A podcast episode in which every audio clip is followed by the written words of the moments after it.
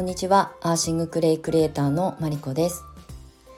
このチャンネルではクレイセラピストそしてアーシングアートクリエイターとして活動しているマリコが自然療法とアート生き方や一人ビジネスについてお届けしていきたいと思います。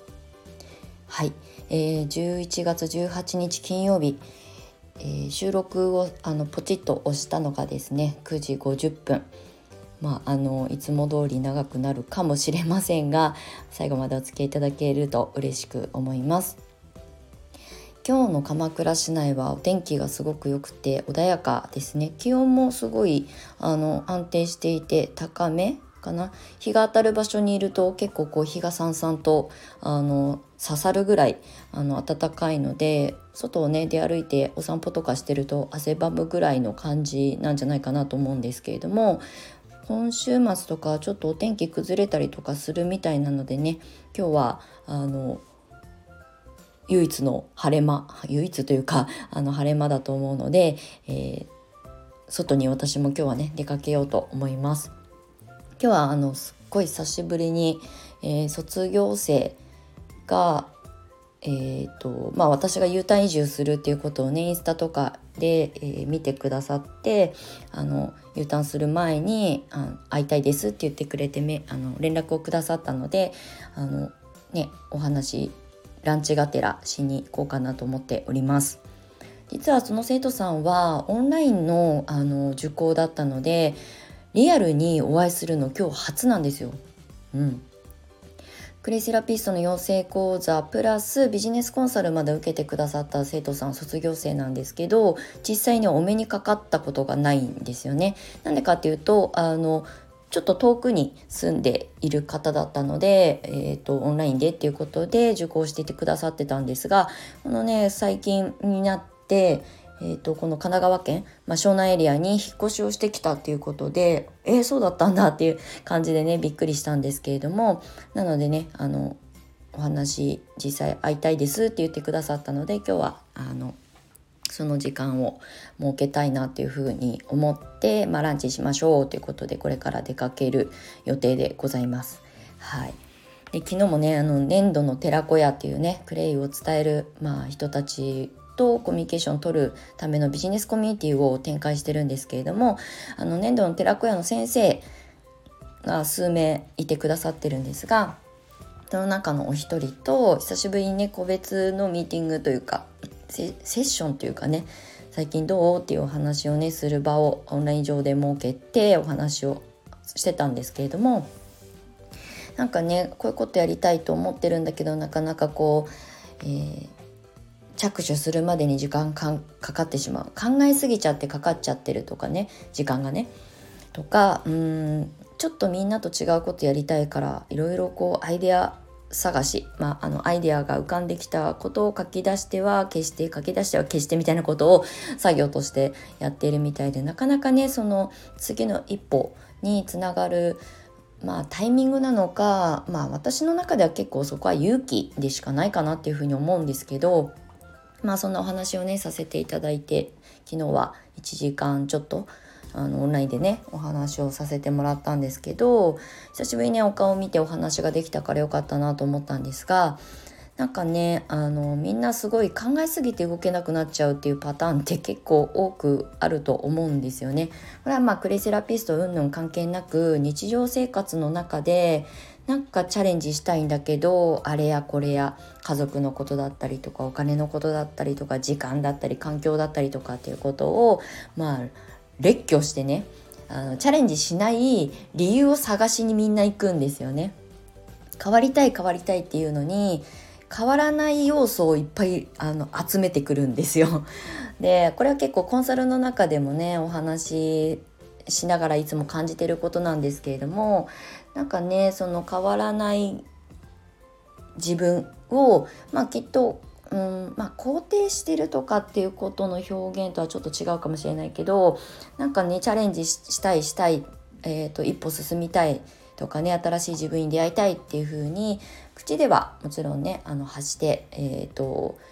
誰かにこう伝えたりとかすると思うんですけどじゃあ現実ちゃんと行動してますか？動いてますか？形に1個でもしてますか？っていうことを問いかけるとえーと、時間がないとかうんとこういう環境だから今これにチャレンジできないとかこういう要素が足りないから、えーと、今私が考えてること僕が考えてることが、まあ、形になりそうにないとかね、まあ、要するにうん言い訳に近いのかなって私はいつもいろんな人の会話の中でいつも感じてることなのでなんかねみんな正解を求めがちですよね。まあ日本人の教育っていうのは基本的に 1+1 は2っていう、まあ、そういうあの教育を受けてきているしみんなと同じことをあのやりましょうっていうね前習え右習えの、えーと、教育を受けてきてるからしょうがないですよねでも私も同じ教育を受けてきたけれども人はみんなそれぞれ違っていいしなんかね白黒まあ意見は白黒はっきり私はさせたいタイプですけど生き方とか自分の進む方向性に関してはカラフルであっていいと思うんですよ。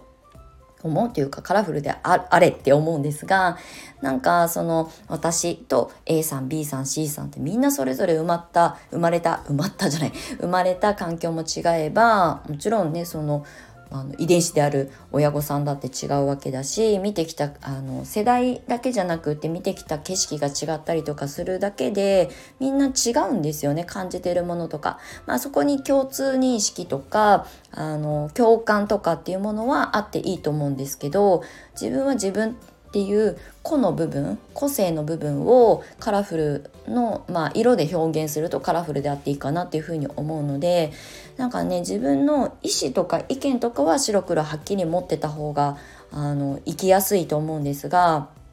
あの人生とかね自分の日常とかっていうのは、うん、まあ色はいろんな色があっていいしそういう色があるからあの暮らしって豊かになっていくのでっていう意味で言うと毎日の行動のまあそれは選択の繰り返しなのでその中では自分の色個性をうん、ちゃんと自分が把握するっていうかこう認めるとかね承認するとかっていうことがとても大事だなっていうふうに思います。なんかコンサルとかやってるとねやっぱりみんな同じ成功パターンを求めてどうやったら、まあ、ノウハウですよね。どうやったらうまくいくのか。だけど A さんと B さんは違うから同じことを同じように発信しても、うん、伝わる伝わらないの変あの違いもあったりとかするんですよね。あのまあ例えばインスタはこういうふうに発信しましょうっていう、まあ、なんとなくのプラ、えーと、こうテンプレートみたいなものは存在するかもしれないけど見せ方例えば写真1枚の撮り方にと対しても違いがあったりとかやっぱりその人が今まで見てきたこう経験の中でを通して映し出されるそのフィルターを通して映し出される写真って見え方が違うしねそれは個性でいいと思うんですよ。なんかかっこいい写真が撮れないからとか、えー、っとかっこいい写真を撮るためには技術を学びがちなんですがカメラマンさんとかね私はクリエイティブな職場に結構今まで経験してきたので建築家もしかり、えーと、カメラマンさんとかデザイナーさんとか結構そういう人たちとお仕事する機会が多かった方なのでじゃあ写真カメラマン写真家の人たちもやっぱりあの同じ景色を撮ってもみんな違いがありますよね。それでいいんですよ。でそれのあのどのカメラマンさん写真家の人に共感するかっていうだけの違いなのでだからやっぱり自分の色を自分でちゃんと見つけに行くとかね持ってるものをちゃんと自分でうんと感じるとかそれを承認してあげるっていうことがすごく大事だなっていうふうに私は日頃から思っています。だからねあの意見とか意思とか思いとかはちゃんと自分の意思を持って白黒はっきりまあグレーが必要な時もあるかもしれないけど基本的には白か黒かみたいなあの私は考え方なのではっきり自分の意思は伝える。けれどもなんかね私も他の人と違うし私と同じことをみんなに求めてるわけではないしこれは家族であっても兄弟であってもまあそれはパートナー恋人だったりとかする相手でも旦那さんでもね子供でも違うのでそこをちゃんとお互いに認め合いましょうっていう考え方だか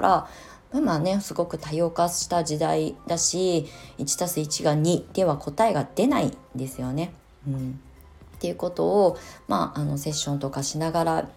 皆さんとお話をさせていただく中で改めて自分の、まあ、見てる世界とか感じてるものっていうのがすごく明確になるなっていうふうに昨日も感じました。うん、なんかいいとか悪いとか正しいとか正しくないっていうことではなくってまあ、自分にはちゃんと自分の色があるよっていうことをね皆さんにも感じてほしいなみたいなことを今日はあの感じたのでそういうお話になりました。はいまあ、なんかねちょうど昨日あのお散歩しててねまあいいか悪いかはちょっとシークレットですけれどもあの野原野っ原に咲いてたねコスモスをこうちょっと,、えーと、命を頂いてきたんですけどねあのすごい綺麗なコスモスを今お部屋に生けて冬はねどうしても黒っぽいお洋服着ちゃいがちだったりとか、まあ、私最近はまああのモノトーンのお洋服着ないんですけどあのグリーンしかないお部屋の中にピンクとか白とかのお花をね生けてみたらすごく華やいだんですよね。これがすごくあの今気に入っているので色とかねカラフルっていうテーマで今日はお話をさせていただきました。はい、まあ、何かのヒントになったらいいなと思ってお届けしました。はい。今日はちょっとこの後ねランチをしに久しぶりに引きこもりがちの私が外に出向いていきたいと思いますので皆さんも素敵な、えー、一日をお過ごしください。はい。ということで今日も最後までお付き合いいただきましてありがとうございました。素敵な午後、一日午後お過ごしください。ではまた次回お会いしましょう。アーシングクレイクリエイターのマリコでした。ではまた。